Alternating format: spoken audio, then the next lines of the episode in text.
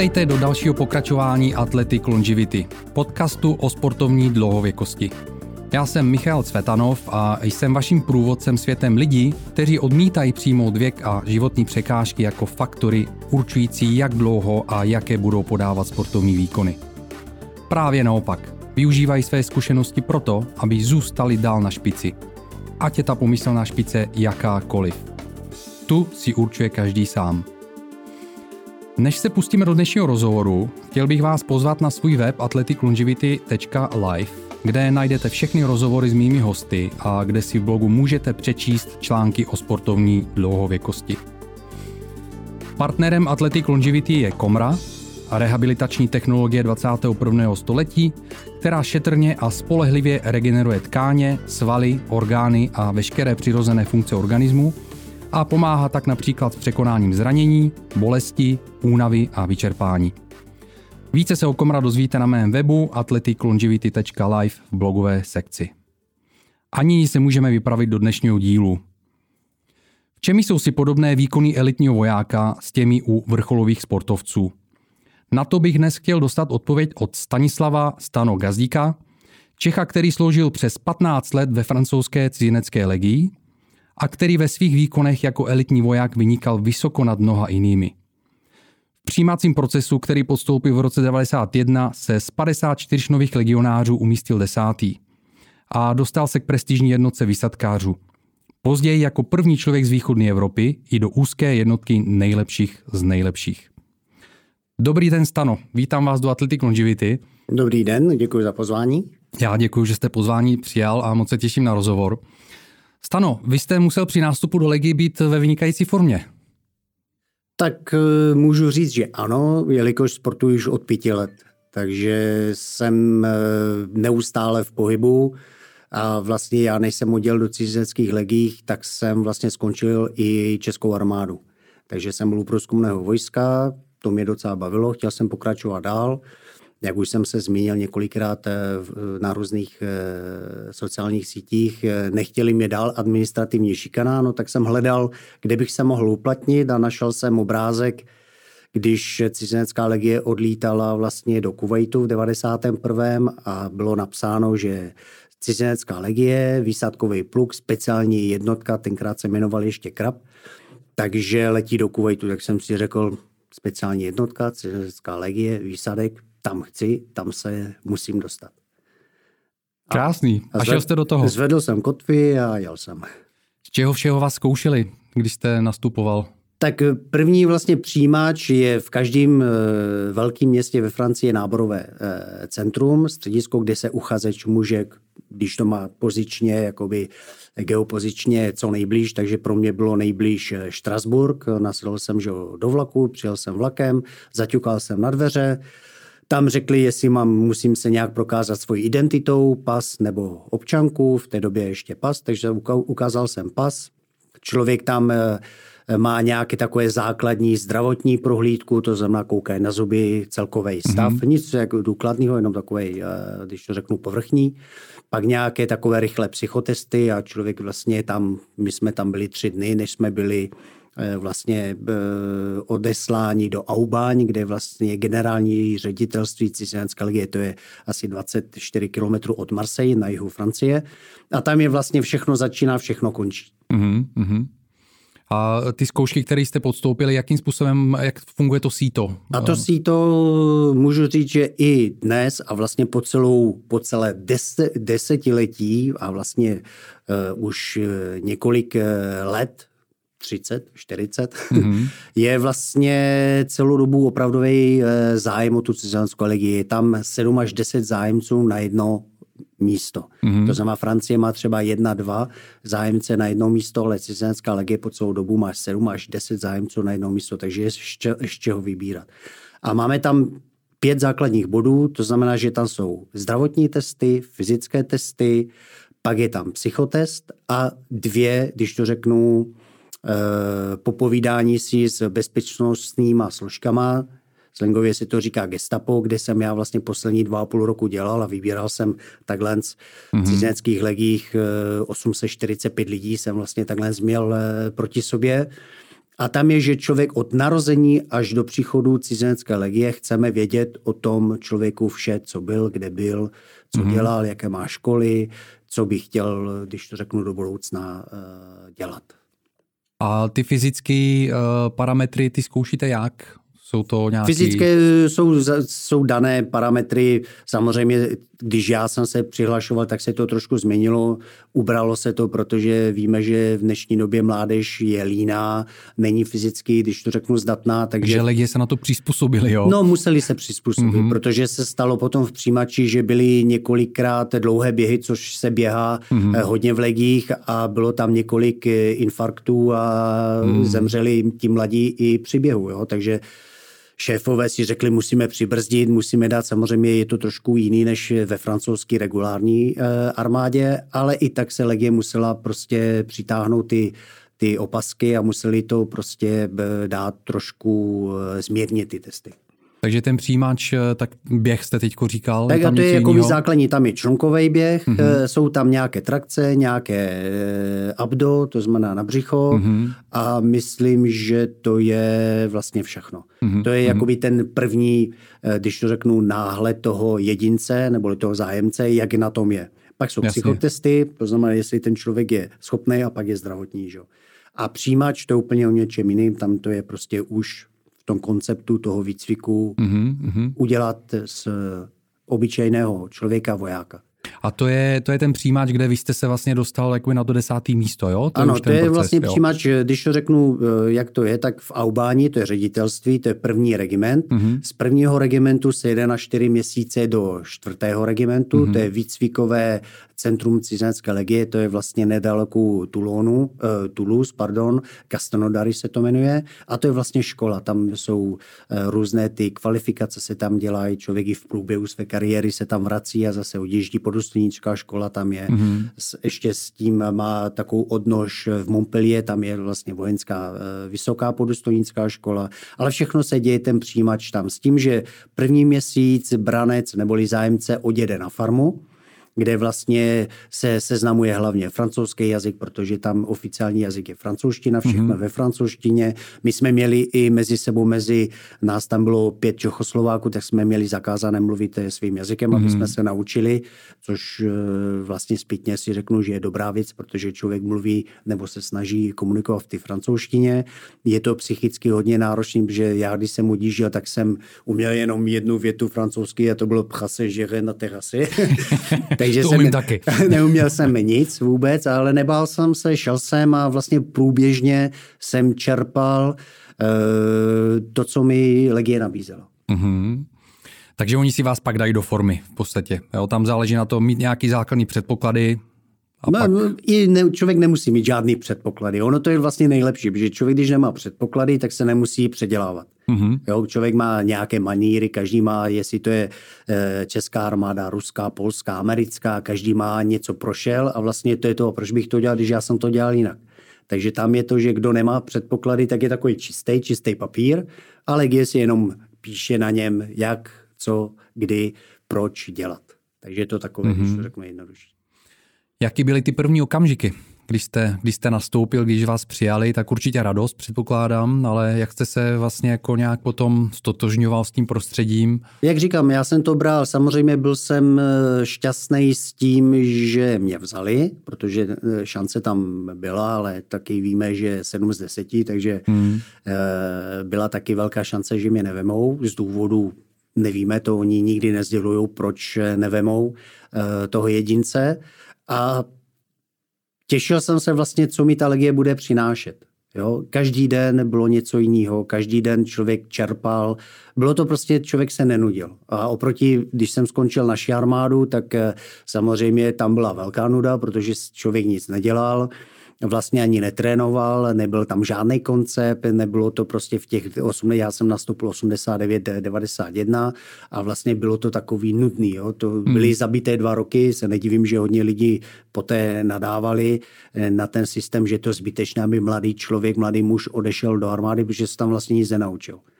A to můžu říct, že v Legii se nestává, protože od samého začátku tam člověk eh, na sobě pracuje, učí se hodně nových věcí, učí se jazyky, učí se poznávat eh, techniku vojenskou, učí se zpívat, učí se pochodovat.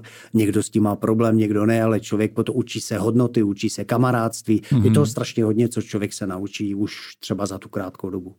Na to jsem se chtěl zeptat, eh, jaký, si, jaký jsou ty hlavní oblasti, eh, ve kterých je ten voják připravován a když se zaměříme na ten výkon, eh, který je potřeba, aby podal jako elitní voják, jaký jsou ty hlavní oblasti, na který probíhá trénink, příprava? Jasně, já to vemu tak, když to řeknu trošku stáneme, protože ono to je docela objemné téma, ano. ale když to zjednodušíme, tak a to je to vlastně i co já učím v dnešní době, je, co jsem se naučil, co mi Legie vlastně, vlastně dala, je to, že eh, první eh, velký bod je tým. To znamená, všechno se děje v týmu. Individualista v tom systému nemá absolutně žádnou šanci. Mm-hmm. A proto vlastně je i to, že člověk, který je slabý nebo si nevěří různé důvody, tak prostě z toho týmu vypadne. My za, eh, když to řeknu, za mého působení v tom přijímači bylo taky hodně slabých jedinců, jestli to byli francouzi, eh, Poláci, eh, od nás tam, myslím, jsme vydrželi všichni, takže nikdo neutek a kluci prostě to nezvládali a utíkali. Mm-hmm. Jo, mhm. vlastně dezertovali, utekli a pak třeba kolikrát je, že někdo uteče a po, po roce řekne, a já bych chtěl jít na zpátek, protože ty hodnoty tam byly a já jsem byl hloupý, že jsem odešel. Jo? Tak každý si potom má nějakou tu svoji cestičku. Má šanci se dostat zpět? Už je to těžký, protože člověk, jak jednou uteče, tak vlastně dá se říct, nemá šanci. Mm-hmm. Jo? Mhm. Nemá šanci, protože dezertér, jak se říká, jednou ten člověk eh, ukázal, že je eh, slabý, hmm. slabý jedinec nebo slabý element a Legie už si říká, proč však máme dalších eh, osm zájemců, takže zbytečné se tady s tímto zájemcem, eh, když to řeknu, zabývat. Jak dlouho je potřeba, aby člověk byl vycvičený na tu úroveň, kdy už může jít do akce? Tak ono, myslím si, že z mého pohledu a zpětného, když eh, se, já jsem měl už nějaké zkušenosti v armádě, eh, když to řeknu, jezdil jsem, protože my jsme neměli, armáda v té době neměla žádné eh, nasazení možné, takže my, já jsem jezdil na průzkumné hlídky, vlastně byl jsem i nejlepší průzkumník slovenského kraje, což mi bavilo už tenkrát soutěžit a závodit a prostě ukázat, že něco asi ve mně je. Takže člověk na sobě pracuje, ale v té legii je to trošku jiným směrem. Tam nejsou závody a člověk vlastně od samého začátku, protože když tam má třeba nějakého seržanta, když se koukne na jeho uniformu, když je třeba nějaká slavnost a vidí třeba, že má nějaké dekorace a nějaké eh, zkušenosti za sebou, tak si řekne, to není žádná teorie, to je praxe. Ten člověk byl na bojových misích, ten člověk učí už to, a vlastně, když to řekneme, i já používám tuhle zvětu, je, mohli bychom se učit třeba něco 20 let, ale my vás to učíme za měsíc, protože tam jsou ty zkušenosti, které my jsme začer- načerpali za těch 15-20 let. Že to je vlastně jenom to potřebné, co, když to řeknu, ten člověk potřebuje k tomu, aby splnil rozkaz a vlastně e, my se vždycky splní a tak, když se všichni vrátí domů. Mm-hmm. Jo, takže tak to je postavený a tak to je nastavený a v tom je, eh, můžu říct, i ta jedinečnost té cizinecké legie. Mm-hmm.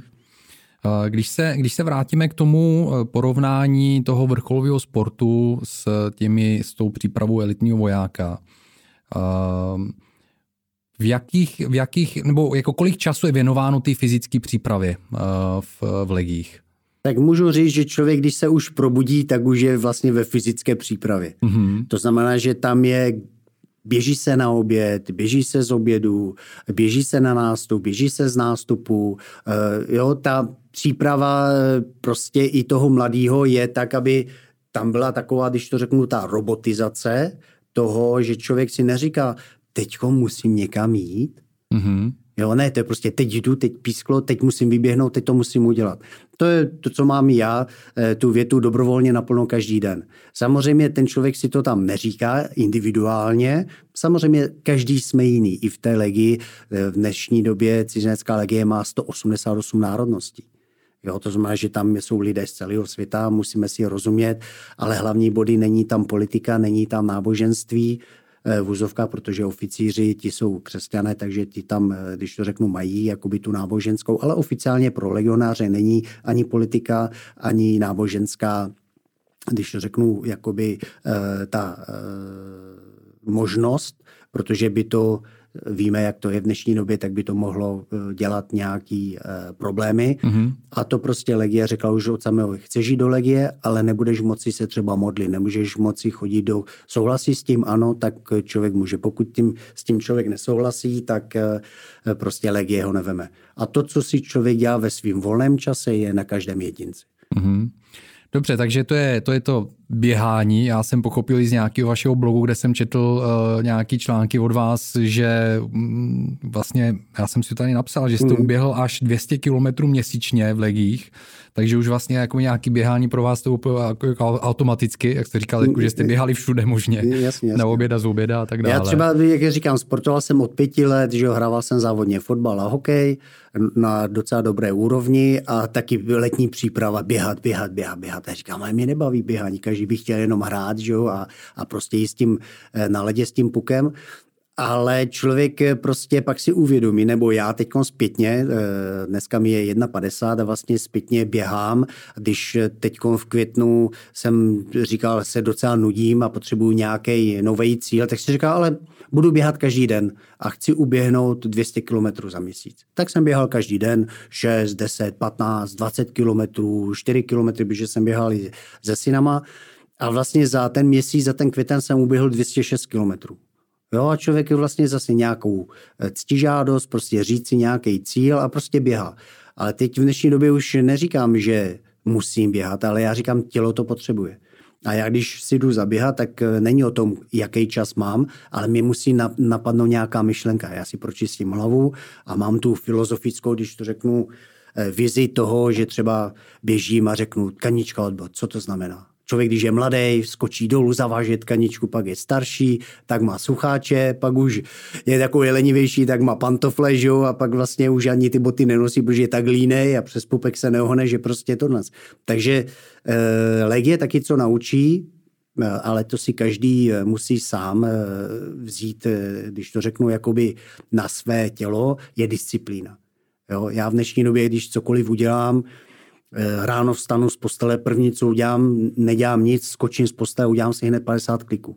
Jo, že prostě člověk, aby se hned napumpoval tohle, pak si vypiju citronovou šťávu, udělám si že, e, nějakou snídaní, tohle, ale je to nějaká disciplína, je to udržovat. Já už v dnešní době na to, když se vrátíme, co je, jaký je rozdíl mezi vrcholovým sportovcem a legionářem, tak si říkám, že vlastně legionář musí být vrcholový sportovec, protože ten sportuje celý den.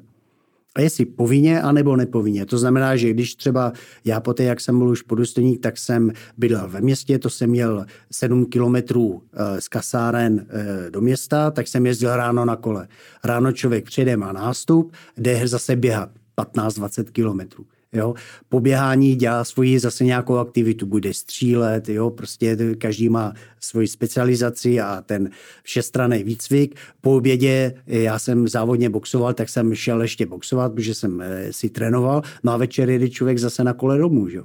Takže a tak to bylo, když to řeknu, celý den a potom člověk už eh, si neříká, kolik naběhal, nebo kolik je otrénoval, to prostě, kolik si zaplaval, kolik ujel na kole, to je prostě člověku to chybí.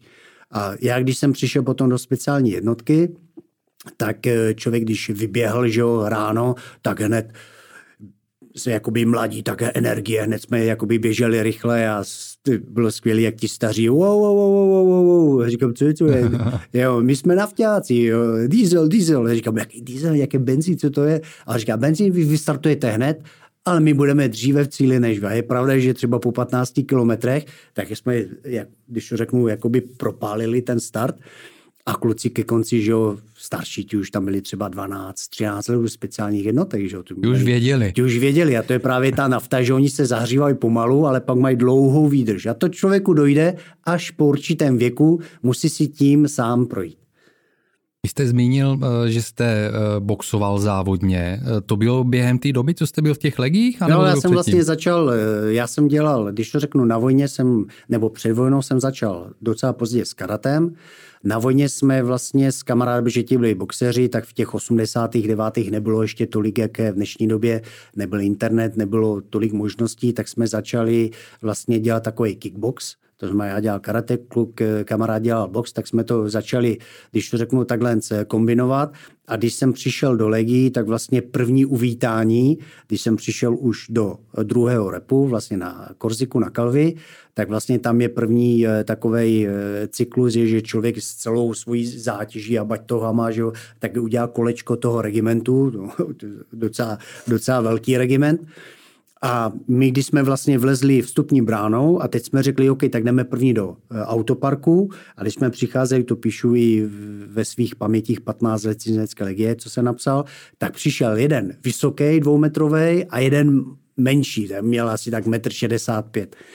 A ten malý vyskočil tomu velkému dvoumetrovému ještě asi o půl metru nad ním, dvakrát kopnul kolem hlavy a dopadnul na zem. tak já jsem si řekl, jsem tady správně. a to byl vlastně Dominik Orvuc a to je ten, co vlastně i s Vandamem točil a teď to je docela uh, velká hvězda v Hollywoodu a byl to mhm. skvělý, skvělý borec uh, v Kyokushinkai a vlastně v těchto bojových, bojových sportech. A tam mě to nakoplo, že bych chtěl, když to řeknu, dál se posunout v tom. Já jsem dělal kickbox, americký box a strašně mě to bavilo. Takže já všechno, co jsem měl volný čas, tak jsem chodil prostě trénovat ještě navíc. Takže vy jste vlastně si rozvíjel dál ty schopnosti mimo té legie? Uh, chodil jste tak dodatečně na tréninky? Tak my jsme měli, protože každý, každý regiment cizinecké legie má uh, uvnitř, protože legionáři nemůžou úplně volně opouštět kasárna. Na to jsem se právě chtěl zeptat, protože jste říkal, že, bydli, že jste bydlel vlastně potom, mimo potom ty kasárna. to je, když je člověk legionář, ještě speciálně u vysádkového pluku, tak my máme, dá se říct, pohotovost 24 hodin, mm-hmm. kdyby se cokoliv ve světě stalo. To znamená, že my jsme za mé doby jsme nemohli ani opouštět město. Když jsme chtěli opustit město, tak jsme museli požádat a museli jsme dostat svolení, že jsme opustili město. A vlastně ty regimenty jsou, nebo kasárna jsou vytvořené tak, aby ten člověk se tam nenudil. Takže jsou tam různé oddíly, člověk se tam může prostě každé období má e, jinou, jinou tu strukturu, ale za mé doby tam bylo střelecká, e, bojové sporty tam byly, fotbal tam byl, rugby tam bylo, volejbal tam byl, házená tam bylo, jo, prostě plavání, jízda na kole, prostě e, celou dobu. A člověk paradoxně makal na sobě každý den a ještě měl toho málo, tak si ještě přidával. Mm-hmm. Takže mm-hmm. každý dělal to, nebo mohl dělat ve volném čase kulturistika, že jo, posilování, jo. A mohl dělat to, co prostě si chtěl vyzkoušet, anebo to, co chtěl, eh, v čem se chtěl zlepšit. Protože já jsem viděl na vašem webu uh, fotky, kde jednak samozřejmě jste vypadá hodně ve formě pořád. Vidím, že máte formu, ale to asi prostě každý, uh, předpokládám, voják v legích musel, musel vypadat dobře a mít dobrou formu. Ale uh, Měl jste, měl jste i fotku, kde jste vlastně jakoby dělal roštěp a, a různý podobný mm, výkony, které nejsou, nejsou běžný. Na to člověk musí mít opravdu mm, trénink, dlouhodobý trénink. Tak proto mě zajímalo, jakým způsobem jste mohl právě se tomu věnovat a rozvíjet se dál. Že jsem pochopil, že byl jednak... Já jsem vevnitř. vlastně v legích měl i na starosti, protože kdy, když jsem eh, bojové sporty, dá se říct, dělám dlouhodobě, už eh, teď přes, eh, můžu říct, přes 30 let, možná i víc. A vždycky mě to bavilo, vždycky mě to fascinovalo. A když jsem kamkoliv jsem přišel, tak viděli, že jsem prostě, že mi to baví, že mám asi v tom i technickou vyspělost, takže mě většinou brali jako nějakého trenéra, řekl, pojď stano, ukáž nám to, ukáž, nauč. A já jsem vždycky byl takový, že první se musím já zdokonalit. Když jsem začínal boxovat, jsem říkal, to je hezký, ale chtěl bych taky Eh, získat nějaký ten pásek, že jo? pak jsem získal černý pásek, pak jsem získal eh, různé ty stupně technické, že jo? třetí dany, tohle, tohle, ale pak když jsem byl v terénu a jsem si říkal, teď, kdybych měl zlikvidovat toho strážního a mám 30 kilo na zádech, já tu nohu nezvednu. Takže člověk se zase posouval dál a říkal, já potřebuji systém, a to už jsem byl ve speciálních jednotkách, když jsem si říkal, že potřebuji systém, který mi bude adekvátní, který mi pomůže v tom terénu. Mm-hmm. Kickbox by mi nepomohl, že jo? tam ze zbraní neudělám vůbec nic. A právě proto člověk potom začal na sobě pracovat a že sport a ulice nebo sport a terén je úplně rozdílná eh, oblast. Je to úplně něco jiného.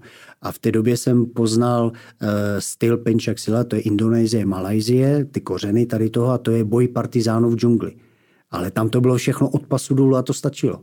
A říkám, to je tohle. Takže zase v tom jsem se, jezdil jsem do Paříže, tenkrát ještě za, eh, za mistrem, který vlastně to taky eh, pro bezpečnostní složky rozvíjel tenhle styl.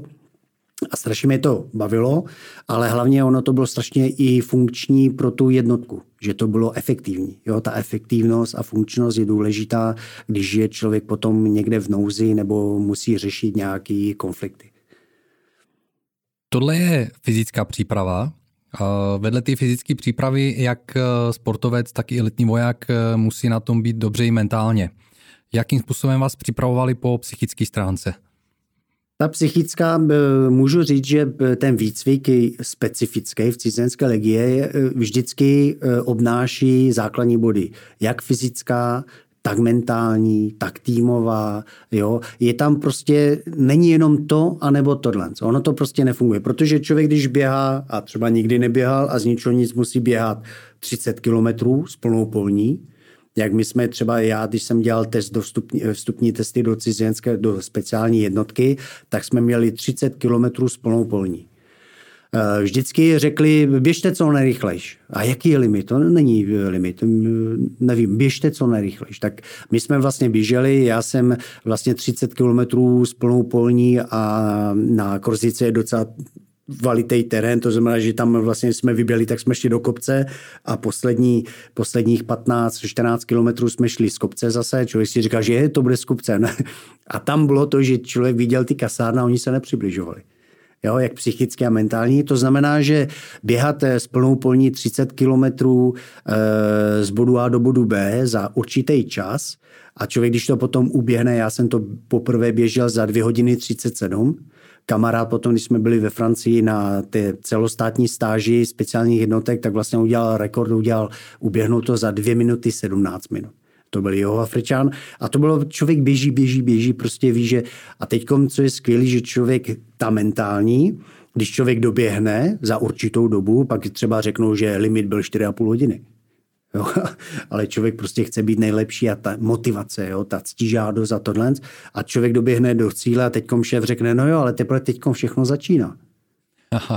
To je to, že tam je mhm. ten mentální, ta síla tady toho, že člověk, protože těch 30 kilometrů je daný, že když je třeba nějaký konflikt a člověk se musí eh, extraktovat, jakoby utíct z toho eh, chyceného, nebo kde nás eh, nepřítel když to řeknu, překvapil, tak právě potom perimetr 30 kilometrů je strašně velký, tak proto je 30 kilometrů vlastně uniková cesta jo, toho, eh, té, speci- jako, té jednotky, jakékoliv jednotky. Tak člověk se musí rychle přesunout, nesmí ztratit batoh, nemůže nic zahodit, jo, protože to bude potom pokračovat eh, a potřebovat v dalším boji. Tak v tom je ta síla a ta, Eh, ten rozdíl mezi sportovcem, ten když uběhne 100 metrů nebo 5 kilometrů, no tak co, tak ví, že jde do sprchy nebo že si dá nějaký jonťák nebo tohle, ale v legích, když to řeknu, tohle se nepoužívá, to jsme zažili taky, když jsme byli kolikrát eh, s americkou armádou na různých eh, misích a, a tréninkových, když to řeknu, období, tak vlastně eh, amici taky všechno velcí chlapi, že? ale když měli snídaně ve tvaru účka, tak naproti bylo vždycky proteiny, vitaminy, tohle. Levá strana takové ty francouzská kuchyně že? a pravá strana taková všestrana. Eh, prostě amici všichni vždycky naproti, že? proteiny, vitaminy, tohle. Ale člověk potom zjistí, že když je v terénu třeba měsíc a ty proteiny nemá a ty vitaminy, tak je vlastně to tělo odmítá pracovat. Jo, a tam je teď ten rozdíl, že legionář je všežravec, ten vlastně se učí z úplně všechno, samozřejmě s mírou, protože organismus taky potřebuje vždycky nějaké cukry a, a vitamíny a tohle, jinak by to, to cítí, že člověk je unavený. ale prostě není na té bázi té chemické, chemické struktury. Jo, když to řeknu. A tam je právě ten rozdíl, neříkám všichni, ale globálně, když to takhle zhrnu, tak tak to funguje. A v tom je ta síla, že ten legionář když se říká jinak, že legie, kde vždycky někde byla, tak po sobě, když odešla, zanechala nějakou stopu. To znamená, postavili školy, postavili školky, opravili mosty, udělali prostě cokoliv, něco pro dobro té oblasti, kde vlastně strávili, postavili si svoje zázemí, aby dobře bydleli, to je taky několik příhod tady z toho mám i v bývalé Jugoslávii, když byla před náma francouzská armáda, ty vlastně, když jsme po nich přijeli, tak neudělali vůbec nic. Jo? Ale to je, myslím, si právě síla e, té cizinecké legie, že to duchovno, to jsem taky pochopil, až když jsem končil, protože když mi říkali e, starší že, e, vojáci, co tam byli, tak říkali, Stano, ty až jednou tady odejdeš, ty neodcházíš, tělo odchází, duch tady zůstává. A já, jo, jo, co to je, co to je. Když jsem se poprvé vrátil po třech letech a vlastně už jsem se přibližoval k té vstupní bráně, tak už jsem měl všude chlupy mi stály jak hřebíky a když jsem zase jsem cítil, jak úplně kdy to vakuum, kdyby mě pohltilo. A teď si říká, a to je ono.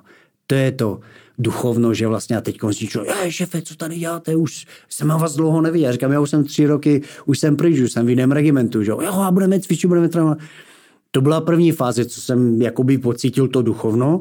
No a další fáze, když jsem se tam vrátil vlastně teďkom nedávno 2018-19 jako rezervista po 13 letech, tak to jsem zažil to pravé duchovno. To je, jak kdybych tam včera byl. A všichni, gazdíku, co ty tady, že jo, všechno, když řeknu, moji kolegové eh, byli na vyšších funkcích, že jo, tohle, ale dá se říct, celý regiment eh, jsem znal velitel útvaru byl můj bývalý velitel jakoby speciální jednotky. Gazdíku, co ty tady? Já říkám, no, přišel jsem se odpočinout, nabít energii. To Je to člověk, eh, to si myslím, pokud to nezažije, tak to nepochopí. Ale může to pochopit zase z jiného eh, hlediska svýho, že když eh, má třeba nějaké psychické problémy nebo mentální nevyrovnanost, tak potřebuje se nějak naplnit, nějak vyrovnat. A každý si musí najít eh, ten zdroj, který toho člověka posílí. Takže cílené uh, nějaká školení na to třeba, jak zvládnout strach, uh, jak uh, si zvýšit, já nevím, nebo zlepšit si trpělivost, dejme tomu, jo, takovýhle ty psychický, taková ta psychická síla celkově tam není, ale je to no, součástí ne, toho, jakoby... Přesně, no ona tam je, ona tam je, ale, ale není tam tím civilním myšlením. Ano, když to ano, řeknu ano. trpělivost, v přijímači, když jsme eh, dostali oběd, že jo, měli jsme natácku, před obědem se vždycky zpívalo, protože jsme se učili ty francouzské písničky. Já říkám, já když jsem zpíval, tak vlastně do rogapu se nevěděl, o čem zpívám. No, vlastně jsem otvíral pusu, jenom vždycky jsem se snažil nějak songově do toho dostat.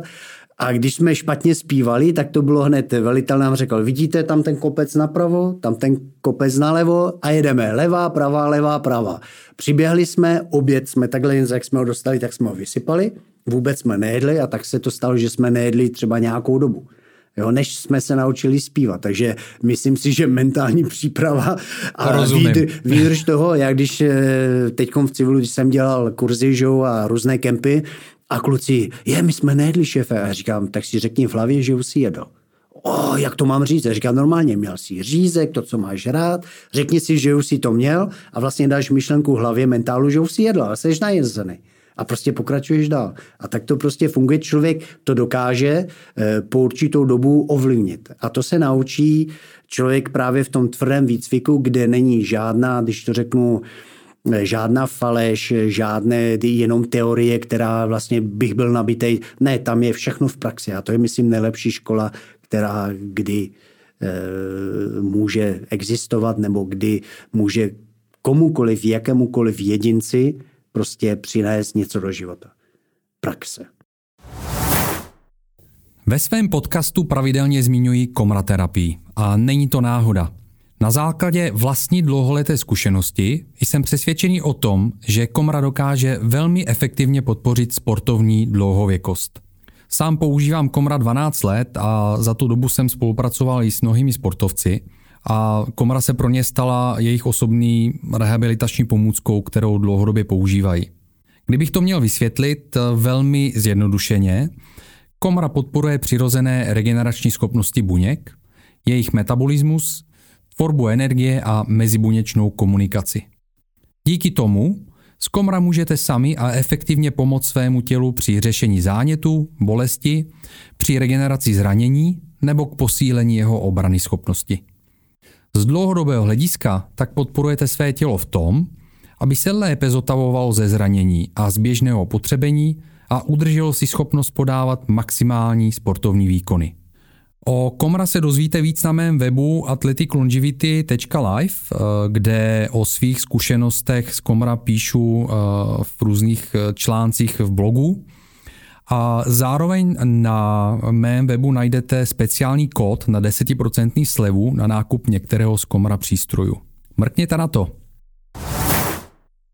S tím jídlem vy jste zmínil uh, vlastně i ty američany, kteří vždycky měli před sebou ty proteiny a to hmm. dobré jídlo a já jsem si vzpomněl, nedávno jsem viděl eh, na Instagramu eh, jeden příspěvek od eh, horolezce Jaroše hmm. a on tam říkal, že pravidelně mm, jednou minimálně za ten rok si dává půst, který je aspoň týden trvá aspoň týden, protože uh, zjistil, že mu to hrozně moc pomáhá, když se ocitne právě v horách v situaci, kdy dva dny nemůže jíst, tak si z toho nic nedělá, protože Přesně. už to tělo je na to zvyklý. Takže rozumím, rozumím tady tyhle ty filozofii zatím. No, no to je vlastně člověk je, je eh, hýčkaný, to znamená, jak říkám, když jsem eh, vlastně cvičil, potom dělal různé kurzy a tak schválně člověk dá třeba jeden chleba, dá mu tam jednu, jeden kousek šunky a ten člověk teďkom ten civilní, protože nebyl na to zvyklý, tak se kouká a říká, kde mám něco navíc, kde mám sír, nebo to říkám, na ten zapomeň, to tady není. To je celá tvoje snídaně, odchod. Jo, to znamená, že člověk je, řekneme to jednoduše, eh, jsme rozmazlení, protože všeho je dost, všeho je eh, i nad eh, naše požadavky, co ani nestí, nestíháme konzumovat. A vlastně člověk, kolikrát říká mi, zajďte se podívat do Afriky. A člověk se většinou vrátí, samozřejmě eh, v průběhu není zvyklý, tak eh, eh, když to řeknu, má i střevní potíže a tohle za tohle, ale o to nejde. Jde o to se kouknout, jak ty lidi, co jim stačí pro život. A člověk potom si řekne a třeba si řekne, no tak já bych si dal velký kus masa a tohle, a pak si řekne, ne, mě stačí malý kus masa. A nebo já maso nepotřebuji. Jo, že člověk se, když se nad sebou zamyslí, tak vlastně e, může žít úplně jinak. A to je právě i problém dnešní společnosti, že společnost je rozmazlená, problém ve školách a vidíme i ty mladé děti, jak nedokážou udělat eh, kotoul, protože eh, tělocvik není, není to, co bývalo kdysi, není pohybek, pohyb, když to řeknu, dostatek pohybu, není volná činnost, všechno je takový počítače, elektronika, samozřejmě potřebujeme to k životu, ale myslím si, že ten koncept by se dal postavit úplně nějak jinak. No. Tím jídlem eh, mimochodem eh, je taky dobrý tip to, že méně jídla dává víc energie, protože samozřejmě to tělo to líp zpracuje, člověk Přesně. i líp se cítí, takže opravdu není třeba, aby se člověk předspával k tomu, aby měl energii a cítil se To souhlas. A tam je silný. taky teď, co člověk jí. Většinou samozřejmě kdysi to známe, když jsme my vyrůstali, tak to byly jablka, že jo, tohle, co prostě eh, dala zahrada, bylo to zdravější a v dnešní době i ty fast foody a různé tohle, prostě není, není to zdravý. A oni to, lidi to vidí, ale peníze prostě jsou mocnější než zdraví nebo myšlení eh, zdraví, ale i přesto si myslím, že sportovec nebo každý jedinec si může vybrat v dnešní době, že ne, není, eh, když to řeknou, to ovcí, která prostě jde slepě, ale řekne ne, já to nechci. A to byl i můj, když to řeknu, a je celoživotní přístup, že nikdy se nebyl ovce, a když jsem odjížděl vlastně do Francie a říkal jsem, že chci jít do speciální jednotky, tak mi všichni říkali, jsi blázen, tam se nedostaneš. Já říkám, hm, to je hezký, ale já tam chci. A vlastně 99% mi říkal, že tam nemám šanci se dostat. A 1% jsem byl já. Jo, takže věřil jsem si, šel jsem si za svým a myslím si, že člověk, pokud nechce být jenom to ovcí a chce být třeba tím vlkem, tak musí dát najevo, že je prostě jiný v rozhodování, ve volbě, v chování a tak dále.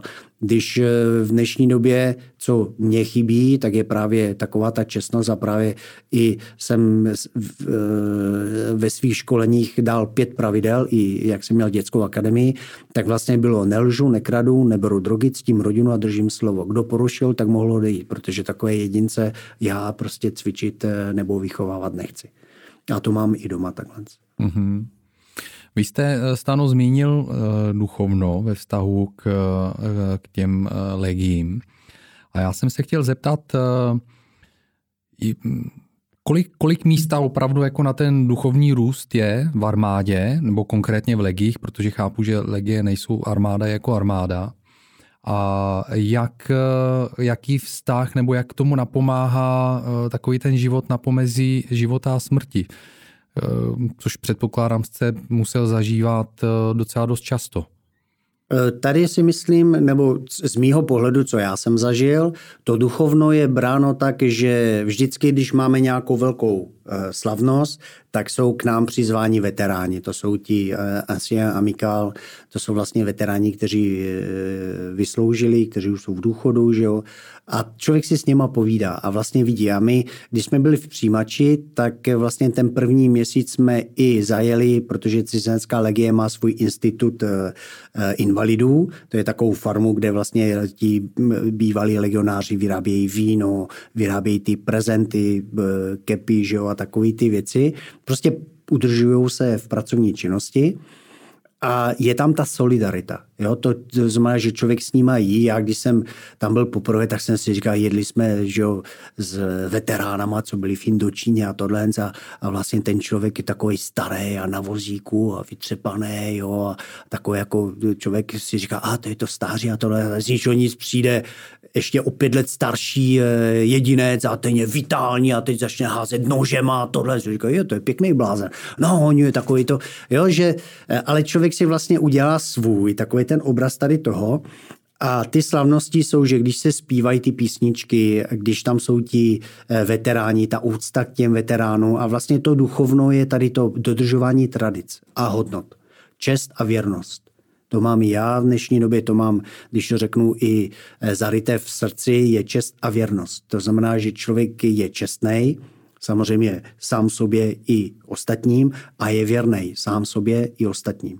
Jo? A každý si to Není to povinnost, není to povinnost, ale já to tak mám a každý si může vybrat, jak chce žít svůj život. A ta mentální, vlastně i to duchovno, Eh, časem jsme taky na to nadávali, protože člověk, když musel na, jít na nějakou defiládu, tak zase to bylo žehlení, praní, že jo, tohle, tohle. A vlastně to člověku dojde až po určitý době. Řekne, že tohle, ono to bylo. A proč to tak bylo? Protože to je ten celek, ta komunita.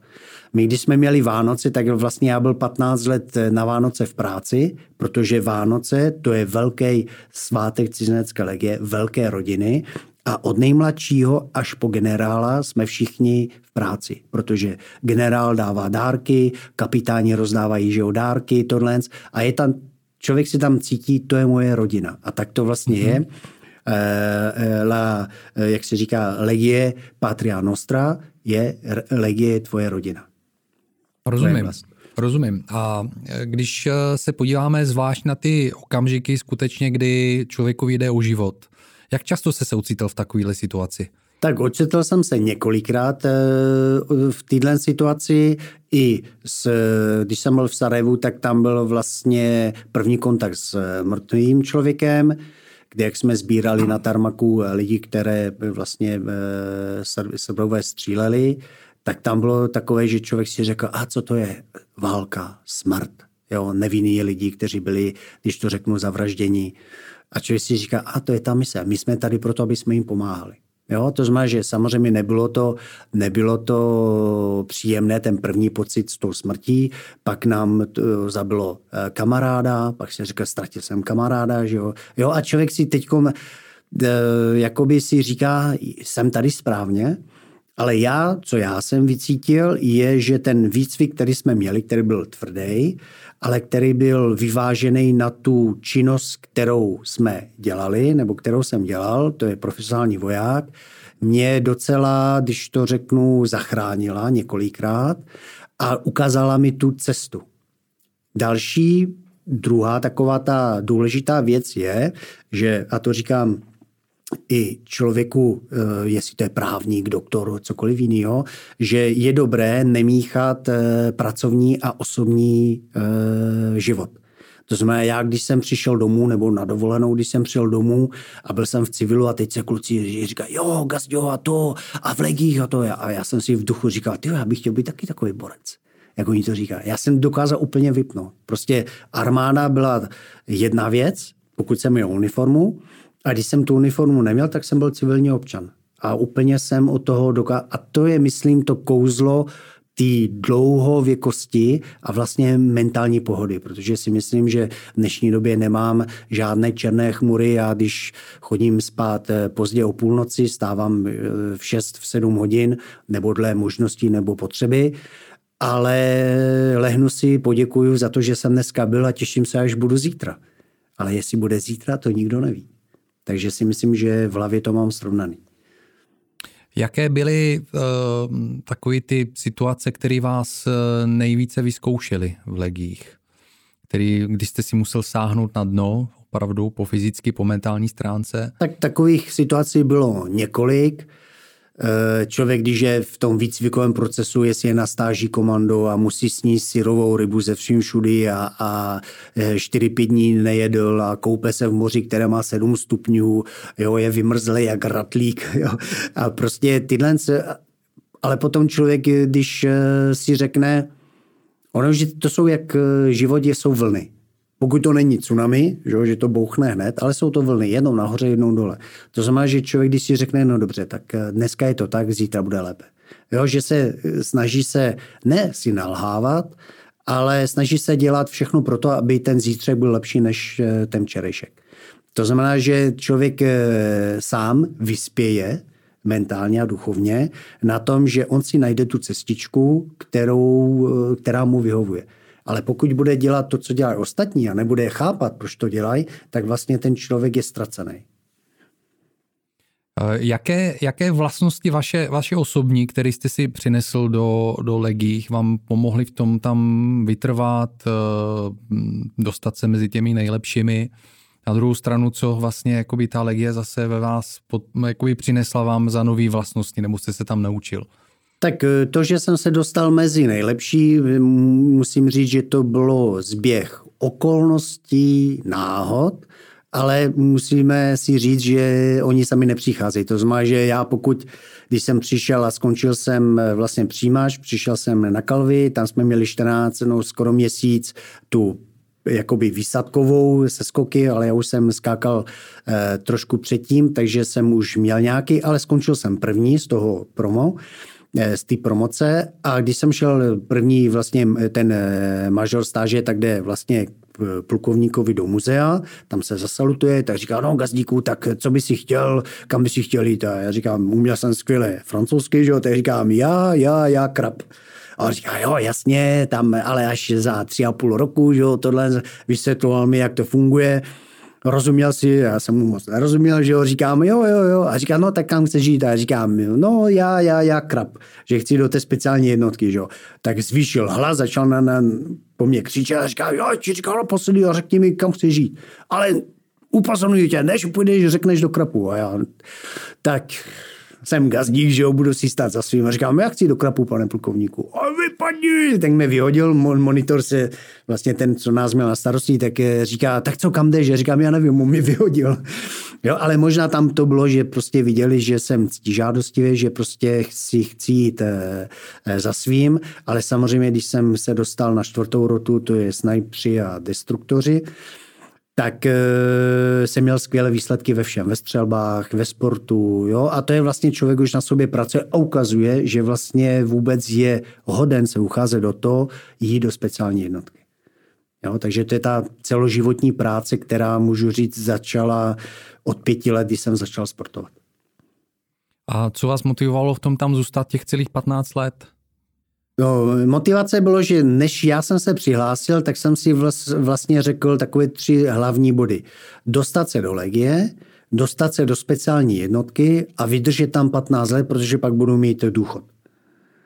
A vlastně eh, já, když jsem končil, mohl jsem pokračovat samozřejmě, ale já jsem si říkal, že jsem kreativní člověk, tak jsem si říkal, dosáhl jsem svého, už bych se tam nudil, tak radši skončím na těch 15 letech s tím, že jsem byl šikovný, protože jsem byl dobrovolník pro všechno, takže měl jsem hodně zážitků, byl jsem na 11 bojových misích, zažil jsem reálné akce, prostě naučil jsem se jazyk, udělal jsem si vysokou podůstojnickou školu, jo, prostě čerpal jsem, co mi legie nabízelo.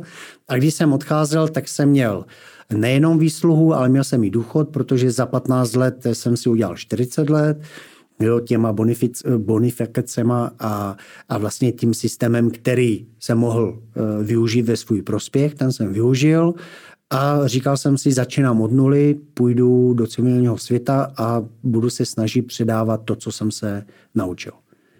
Cíle vědomost. To je jedna z vašich hlavních asi hodnot nebo vlastností. Jdu si za svým, jdu si za svým. Jo, jo, jo, rozumím tomu.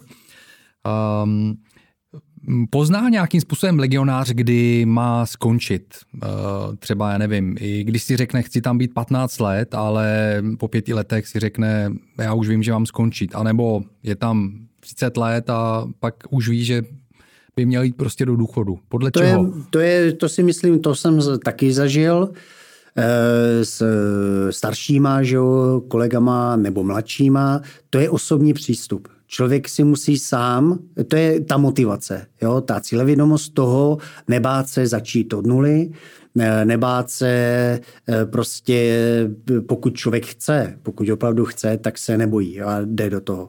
Ale většinou to je, hm, já skončím a co pak?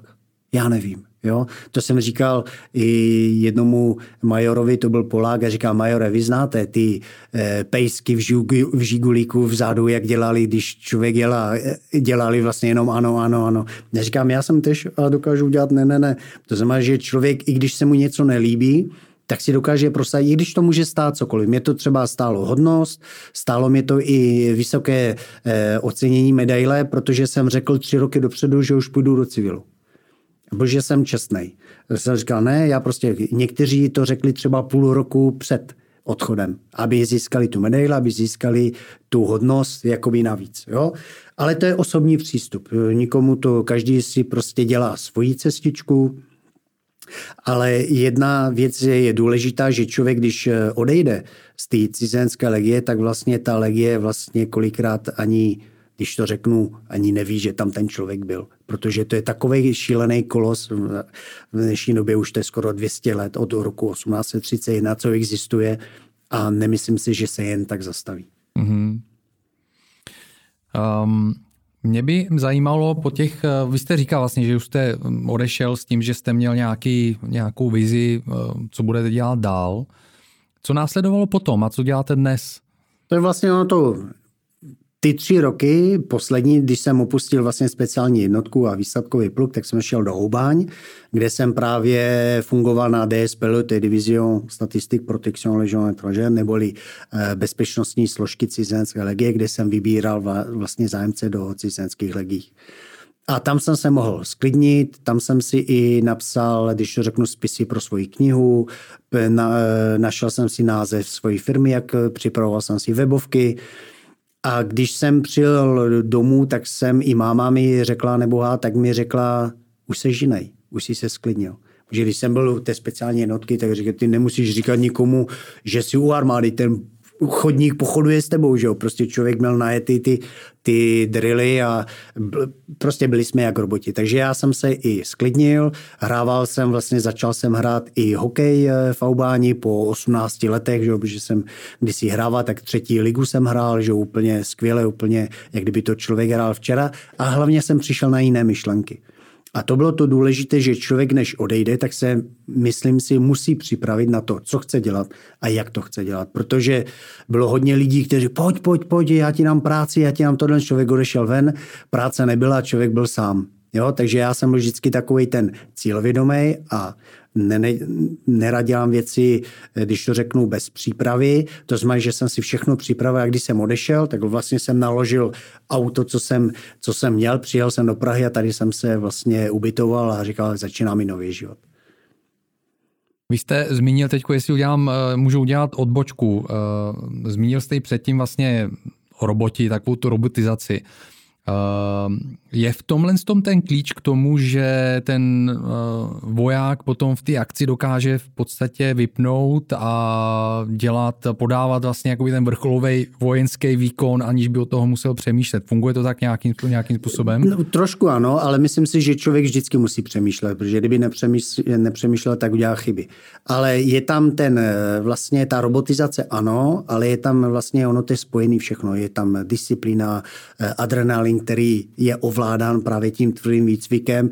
My, když jsme byli, vzpomenu jenom takovou historku na stáži komando a vlastně tam byl takový komín vysoký 4 metry, z ničeho nic přišla delega, delegace nějaké jiné armády, nějaký generálovi, tam byli a plukovníci a říkají, ten velitel říká, no a tady máme jednotku z druhého repu, že? to jsou takový trošku jiní vojáci a teď my jsme museli vylízt nahoru, tam bylo lano, že? teď jsem dal kolegovi, jistíš mě, jistím a já teď, že se jakoby tak eh, zastrčím, eh, eh, aby mi dával baťohy, já to budu dávat dolů. A teď jistíš, jistím a teď vlastně, jak jsem šel na záda, že mě jistí, tak jsem vlastně z těch 4 metrů před toho generála spadnul na zem, že jo, na záda. Ježiš. Tak jsem se vymrštil, že jo, a říkám, ty debile, měl si mě jistí, že jo. Francouzsky samozřejmě generál s plukovníkem na sebe koukli a plukovník říká, no já vám říkám, že to jsou trošku jiní vojáci, pojďte, jdeme dál. A člověk spadnul z té výšky 4 metrů, nic se mu nestalo, byl jak guma, prostě člověk se jenom vymrštil. A to je právě to, že ten tvrdý výcvik, to tělo, eh, když to řeknu, eh, vstřebává nebo dokáže vstřebat větší, větší újmu, eh, aniž by ho to, když to řeknu, nějak zranilo, jo? ale má to pod kontrolou. A to je právě, to se mi stalo několikrát, takové různé příběhy, nebo když jsem byl na další, to jsem byl na vyšší stáží komando, a na konci vlastně každý jednotlivec, říká se tomu zátěžová vlastně ukončovací taková e, cesta, ten parkour a vlastně každý instruktor si veme jednoho a snaží se ho prostě, e, nechá ho tam umřít toho člověka, prostě dělá člověk studena, prostě fyzicky, aby ho to úplně srovnalo a kolikrát řekne, já už končím, prostě zazvoní na zvona a vlastně stáž neuspěl. Já měl, já šel poslední a měl jsem dva instruktory. A když to řeknu, zkrátím to, doběhl jsem do cíle, tak oba dva mávli ruku a řekli, ty běž pryč, ty jsi mimozemšťan. Nevíme, co s tebou.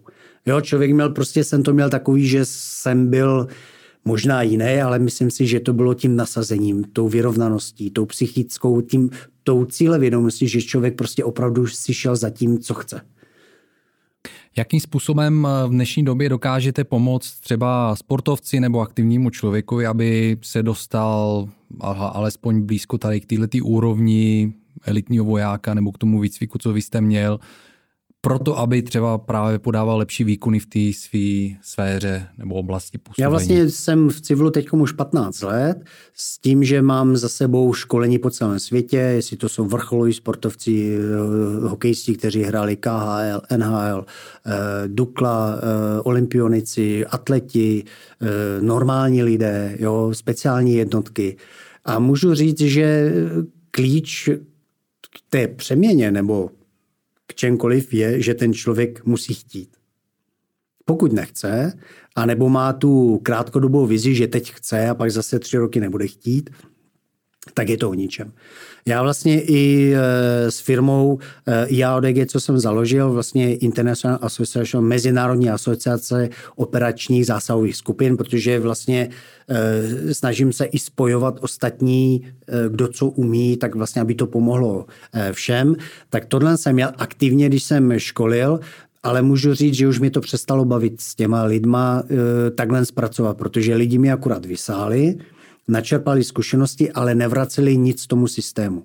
Tak vlastně jsem přešel trošku na jiný koncept, že jsem vymyslel program Pyramida bezpečí, která vytváří produktivní ochránce. To znamená, že každý ochránce musí sám na sobě pracovat, aby ta pyramida bezpečí se eh, byla efektivní. Eh, jinak řečeno, V dnešní době všichni chtějí podnikat, všichni chtějí eh, peníze, hodně peněz, kolikrát nechtějí ani hodně pracovat, ale vlastně nemyslejí vůbec na své bezpečí, na bezpečí své rodiny, na připravenosti, prevenci a tak dále. Tak dále. Jo, to znamená, že pokud člověk eh, chce být součástí té, této společnosti, tak si myslím, že to je první podmínkou, aby to všichni dokázali zvládat.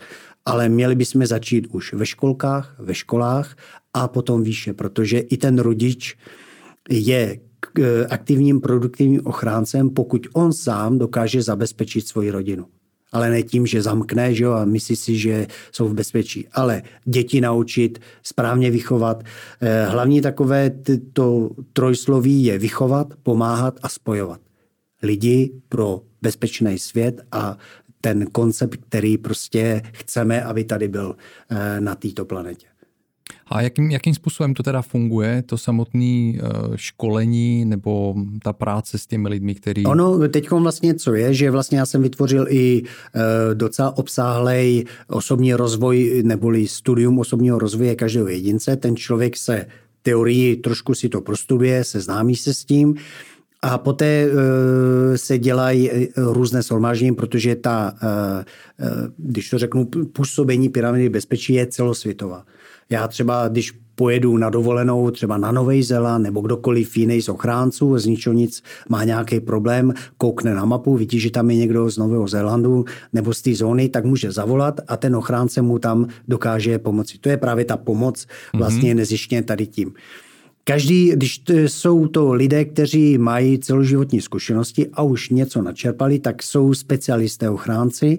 To znamená, že oni e, můžou předávat své načerpané zkušenosti skupině, kterou řeknu, dobře, mám volno, udělám třeba sraz ochránců.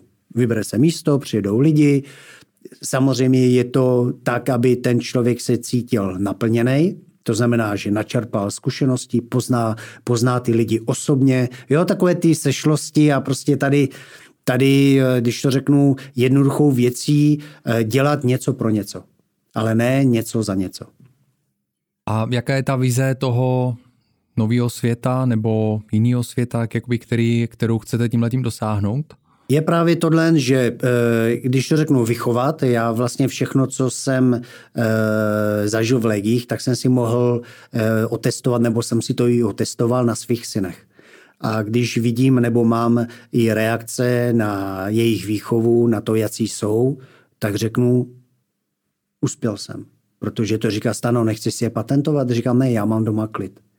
Jo? Horší je to s manželkou, že ta už poslouchat nechce, ale já nikoho nikdy jsem do ničeho nenutil. To znamená, že ten člověk musí přijít sám, musí sám si říct, že chtěl by na sobě zapracovat. To je prostě takové nejlepší. A e, ta vize tady toho je, že e, ono to je v dnešní době to a bude to čím dál náročnější, protože hodnoty se vytrácejí, ty pravé hodnoty a každý nebo většina lidí teď si dává ty falešné hodnoty jako prioritní, to znamená peníze, být bohatý, jo, a takové ty hlouposti, které vlastně nás nikam neposunou dál. Vidíme to ve školství, systém školství, jaké je, jaké jsou děti v dnešní době, jo, jak fungují, jak se chovají a vlastně tam tam je ten problém. Tam by člověk musel začít, ale víme, že člověk má nějakou vizi, ale politicky nebo jakkoliv jinak se to vždycky smete ze stolu, protože o to není zájem. Priority jsou úplně někde jinde. Mm-hmm. Takže víme, že ta cesta bude dlouhá, náročná. Kdo se může stát členem? Všichni, všichni, kteří ono, vlastně já jsem tohle začal, protože když jsem si přetrhl achilovku poprvé, je tomu teď tři, tři roky vlastně potom, jak jsem skončil jako rezervista eh, v druhém repu, tak po měsíci už jsem začal cvičit zase, zase jsem začal v vozovkách eh, být eh, plnohodnotný a funkční, no a pak jsem si přetrhl po druhý, tak manželka už mi řekla, už by se měl sklidnit, tak si říkala, dobře, tak jsem čtyři měsíce úplně vypnul, četl jsem hodně a vlastně jsem si říkal, že jak bych, bylo by mi líto uh, ukončit to, co jsem dělal do posud, to znamená firmu, vytvoření hodnoty a všechno, tak jsem si řekl, jak to už mě nebaví tolik s lidma, když to řeknu, pracovat napřímo, ale chci, aby ten člověk pracoval sám na sobě a poté se zapojil do toho systému. Takže jsem vytvořil ten princip té pyramidy bezpečí a vlastně ono paradoxně se mi ukázalo, že ono už to je taková filtrace, protože ne každý má chuť se do toho zapojit, ne každý má chuť, ale jakmile se tak, eh, když si povídám s kýmkoliv, je to je skvělá, to je skvělá myšlenka, tak mu řeknu, tak se zapoj. Ale třeba buď se zapojí, anebo ten člověk se nikdy nezapojí. To znamená, že zase víme, že ty hodnoty jsou jiný a není tam právě ta hodnota, která by toho člověka udělala, přiměla udělat ten, ten krok tomu vstupu a vlastně pomáhat a být součástí týmu, který si dokáže navzájem pomáhat. No, takže automatická filtrace vlastně se stala uh, součástí pyramidy bezpečí. Rozumím. Eh, kromě vlastně tady této organizace a pyramidy bezpečí eh, jsem si přečetl, že, se, že spolupracujete i s Netflixem na nějakých projektech. Eh, v čem to je ta spolupráce? Teď jsem, teď jsem spolupracoval s Netflixem na natáčení Extraction dvojky nebo Vyproštění dvojky. Eh, je to film, akční film a měl jsem na starosti, když to řeknu, byl jsem, moje pozice byla Emergency Response Koordinátor, to znamená, že zajišťovat eh, záchranářské činnosti, kdyby náhodou se něco stalo, nebo prevence před eh, samotným natáčením. Byla to velice zajímavá práce a docela skvělé zkušenosti. Měli jsme tam i tým PJ, to je Paramedic Jumpers, to jsou specialisté, záchranáři z, z Ameriky, z kterými jsem spolupracoval, ale s tím, jak já jsem zvyklý spolupracovat s ostatníma, protože v legích taky spolupracujeme, takže bylo, byla to skvělá zkušenost, skvělí kluci a můžu, můžu jenom, když to řeknu eh, zpětně, eh, pozitivně se na to pohlednout. Kdy můžeme očekávat Extraction 2? Ono se to ještě točí, mm-hmm. teď ještě se natáčí, ještě to bude, myslím, poslední klapka bude až koncem března, takže ještě se točí, ale já jsem dělal teď eh, ty, eh, když to řeknu, náročné technicky situace pro ten film a teď vlastně už to je takové volnější, takže už jsem odstoupil od toho. Rozumím, rozumím. Stano, skvělý. Mám dvě otázky na, na konec, na závěr. Uh, jedna z otázek je, uh, co všechno vám život v legích dal a co vám všechno vzal? Tak dal mi všechno to, co mám. To znamená kontakty po celém světě, poznání sebe sama, Dal mi finanční zabezpečení, protože mám doživotní vlastně rentu, důchod. Dal mi pohled eh, na svět, viděl jsem zlo, viděl jsem dobro, takže těch eh, projel jsem kus světa, poznal jsem Francii, poznal jsem mnoho lidí, znám mnoho lidí, hodně lidí mě zná. A co mi Legie vzala? Vzala, když to řeknu, nevím, co mi vzala. Protože eh, vzala mi možná jednu věc, že když mi zemřel táta, tak se nemohl přijet na pohřeb protože v té době byla cizinecká armáda ještě, nebo cizinecká legie eh, nebyla oficiální, eh, byla tam, byl tam paragraf služba v cizí armádě, takže mě velitel říkal, dívej se, my tě domů pustit nemůžeme, takže vlastně se nemohl odjet na pohřeb svého otce, to je jediné, co si vyčítám, protože na tátu ten mi zůstal v srdci, že jo, a vzpomínám na něho v dobrém, ale nic mi nenapadá, co by mi Legie vzala. Mě spíš přinesla, než aby mi něco vzala. Děkuju. A poslední otázka na závěr. Ehm, co byste doporučil všem sportovcům a aktivním lidem, kteří to nechtějí vzdát a chtějí pokračovat dál? Vždycky je ta možnost, ale nejdůležitějším klíčem k udržování si tady toho je mít disciplínu a mít odhodlání prostě něco změnit anebo něco dokázat. Děkuji moc krát. Stano Gazdík nám dneska hostoval v Athletic Longevity. Stano, děkuji moc za hostování, rád jsem, moc rád jsem vás poznal. Děkuji za pozvání a snad někdy příště. Držím palce, ať se daří. Mějte se hezky, nashledanou. Nashledanou. Děkuji, pokud jste si poslechli tento rozhovor až do konce. Mrkněte na web athleticlongevity.live, eh, kde najdete další zajímavé rozhovory o sportovní dlouhověkosti, nebo si podcast vyhledejte na Spotify, Apple Podcast nebo Google Podcast a určitě se přihlaste k odběru. Partnerem Athletic Longevity je Komra, což je přístrojová rehabilitační terapie pro osobní použití, která šetrně a spolehlivě regeneruje svaly, šlachy, úpony a klouby a veškeré přirozené funkce organismu. Více se o Komra dozvíte na mém eh, webu athleticlongevity.live a v blogové sekci. Děkuji, mějte se fajn a zůstaňte na špici.